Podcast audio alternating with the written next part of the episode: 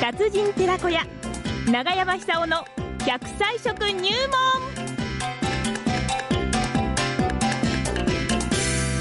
さあ、それではこの時間は奈良浜市出身の食文化史研究家、長寿食研究家、長山久夫さんにお話を伺いましょう。今週の食材は何でしょうかね。長山さんおはようございます。おおはようございます。どうも。す。よろしくお願いしよろましす。くお願いしまねえ。 笑いたくなってしまうぐらい。まあ、秋ですから食べるものが何でもす。 美味しいんですが、何食っても美味しいですよね。何食ってもうまい。いですねえ。今日は何ですか今日は牛乳のすすめです。牛乳牛乳です。ミルクです。あ、毎日飲んでますよ。あ、それはいいことですよ、ね。寝る前。に。というのは、はいあのー日本人のあの男男女共通の平均寿命っていうのが、ええ84歳です。84歳っていうのは世界一番なんですけども、はいはい。あのー誰でも長生きできる時代になったわけですよね。なるほど。そうすると、老後をどうやって健康を維持するかって、これ、大きなテーマになってくるんですよ。そうですよえね。特にあの高齢者になるとですね、低栄養、低栄養状態になってですね、はいこれがいろんな病気の原因作ってしまうんではないかと見られてます。そうだそうだ。ええうんつまりあの栄養て栄養成分が、健康を維持するに必要な栄養成分が取れなくなってしまう、あるいは取らない生活をしている、うんこれが低栄養ですよね。はい。であの血液調べてみればあのすぐ簡単にわかるんですも、ええアルプミンっていう、これはタンパク質です、はいこれ、血液の中に含まれてまして、あのちゃんと胃を取らないと、アルプミン値がだんだん低くなってしまう。ああ。そうすると風邪はひきやすくなる、あるいはこのいろんなその他の病気にかかりやすくなる、ええそういう意味で、あの簡単に誰でも飲めて、それほどあの高くもない、はい。それが白いドリンクの牛乳です。それが牛乳ですか。牛乳ですはい。で、牛乳ですから、あのカルシウムも含まれているし、当ええ然、タンパク質が多いんですけども、ええあのー年取ってくると、タンパク質がなかなか取れなくなってくると同時にですね、はいえーカルシウムも不足してくんですよね。ああ、なるほど。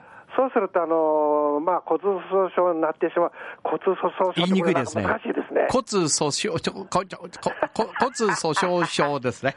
これ難しい発音が。アナウンサーでも言えないですまあ、けそうどいうわけで、はい骨が脆くなってしまうわけですよね。年取るとね、やっぱり骨が脆くなる。はいえ。ーまあ、カルシウムで供給、補給すれば一番いいんですけども、はいこのカルシウム摂取量がまた日本人はこれ慢性的に不足してるんですよね。なるほど。ええで牛乳飲むと、えー老化を防ぐ、あるいはこう健康寿命を伸ばす、タンパク質がまた補給できます。はい、はい。と同時に、カルシウムも一緒に補給できますから、はい一石二鳥なわけですよね。なるほど。しかもあの飲みやすい、取りやすいっていうせいもあります。ええですから、あの普段の食生活、ちょっと気をつけてもらって、ですね、うんそこに牛乳、コップ一杯くらい加えれば、ほぼ大丈夫だって言われてますよね。はあ、はあはあはあ、だって、世界で一番日本人の老後って長いんですよ。そうですよねえ。えうん。であの年取ってくると、私なんかそのあの真っ最中の年なんですけど も、はい。いろいろこの体が効かなくなったりですうねん、頭の回転があの若い時とちょっとこう鈍くなってきたようなね、うん。 これは面白いんだけども、そうですよ。言葉が出てこなくなったり、ええあのー友達の名前も忘れちゃったりですいねや、、私なんかもね、今ね、あのー電話かけなきゃいけない。 あれ誰に電話するんだったっけって、あの、山地さんに聞いたら、長山さんとか言われてね、あ、そう だ、長山さんに電話するんだったなんてね、ええすぐ忘れちゃうんですよい。や、それやっぱりね、当たり前だと思うんですよ。はい。であのさらにまた最近の研究によりますと、ええあの記憶という脳の中のあの海馬、馬の海の馬って書きますけども、はあはいはい海馬という器官で、とりあえずそこに記憶をストックすることになるらしいんですけども、うんこれは年取ればあの、その細胞が減ってしまうっていう、昔は見られていたんですけども、え今はそうじゃなくて、年を取っても使って、よく使う、普段使ってですね、はいしかもあの海馬が元気に働くための栄養を成分することによって、はい年取ってもその機能は低下しないんではないかと言われてます。あー、なるほど。それがだからあの牛牛乳乳を飲むのが一番いいわけですよそね。れが牛乳。ええはい。多分あの私なんかもそうなんだけども、だんだんこう記憶力が自信なくなってきますよね。そうですよね。これもしかしたらあの、ええ食べ物をどっかでちょっとミスしてるのかもしれませんうね。んでそういう不安を解消するためにも、はいあの牛乳だけではもちろんダメですけども、はいその最も簡単に取れて役に立つのは牛乳じゃないかと。はあですから、あの、60過ぎたらですね、もう牛乳習慣つけた方がいいでしょうね。 60過ぎたら牛乳ねうん牛乳す。飲みすぎるとねちょっと私あのあの鼻壊しちゃう可能性があるんですがあその辺はどうですかあったかくした方がいいですかそらですねええあの冷たいの牛乳飲まないで、はいちょっと温めてですね、温めてね人肌くらいに温めればいいですから、人肌ぐらいでねそれ口の中でうん噛み込むような形にして、うんあの粒子を細かくすると同時に、唾液を混ぜ込んで飲み込めば大丈夫だって言われてますよね。ああ、もういっぺんにこう一気飲みするような感じじゃなくてそうそうねそうそう、ゆっくり味わってねゆくゆくええ。はい一。気に飲んでしまうと、これ、お腹壊すでしょうね。ああ、そうかそうかええ、そうか。ですから、あのどうしても、あの体に馴染まないっていう方もいらっしゃると思うんですよ。はい。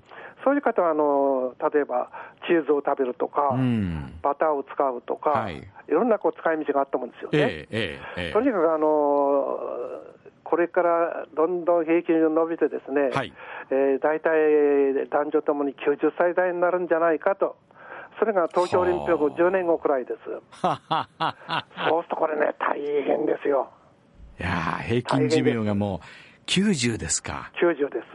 あ僕なんか、あと5年あるんですけども、あ。はいはい。いやいや、本当長山さんは120まで行きますよいやいやいや、。それ危ないですね。いや、行く行く行く。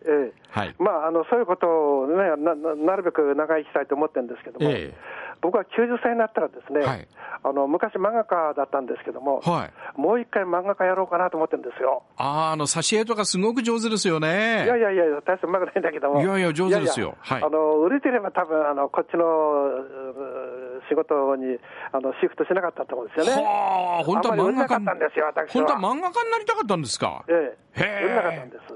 へえ。ですから、あのまだこう見果ての夢みたいな感じで、ですね、はい人生にやり残したことがあるんですよ、うん、うんそ。れが漫画家になること、いや、90になったら漫画家挑戦。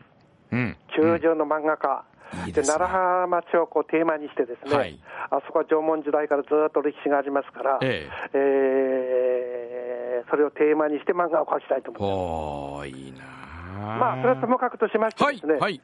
あのいくつになっても夢は持った方がいいですよね。そうですねええ。そうですね。明日なんかやる、あるいはその先なんかやりたいことをいっぱい持った方が、そうですね体があの活性化しまいすや、か本ら当、そう思いますね。脳も若返りますよね。うん。そろそろあの笑いキス、あのそろそろ、時間あ、じゃない笑い笑う時間ですよ。 はい。じゃあ、牛乳の、牛乳の、牛乳じゃない、牛大体わか乳りますね飲んで、吹き出さないようにですしか牛乳でて。すよ、牛乳。はいはいはいはいはいミ。ルクラーフです。はいはい、ミルク ラフ、ラフってのは裸の女、違いますかそう違いですますね。は笑いいましょうはい、はい、笑います。順序ですはっ はっはっはっはっは長山さん、ありがとうございました。どうも はっはっは失礼しま失す。礼します。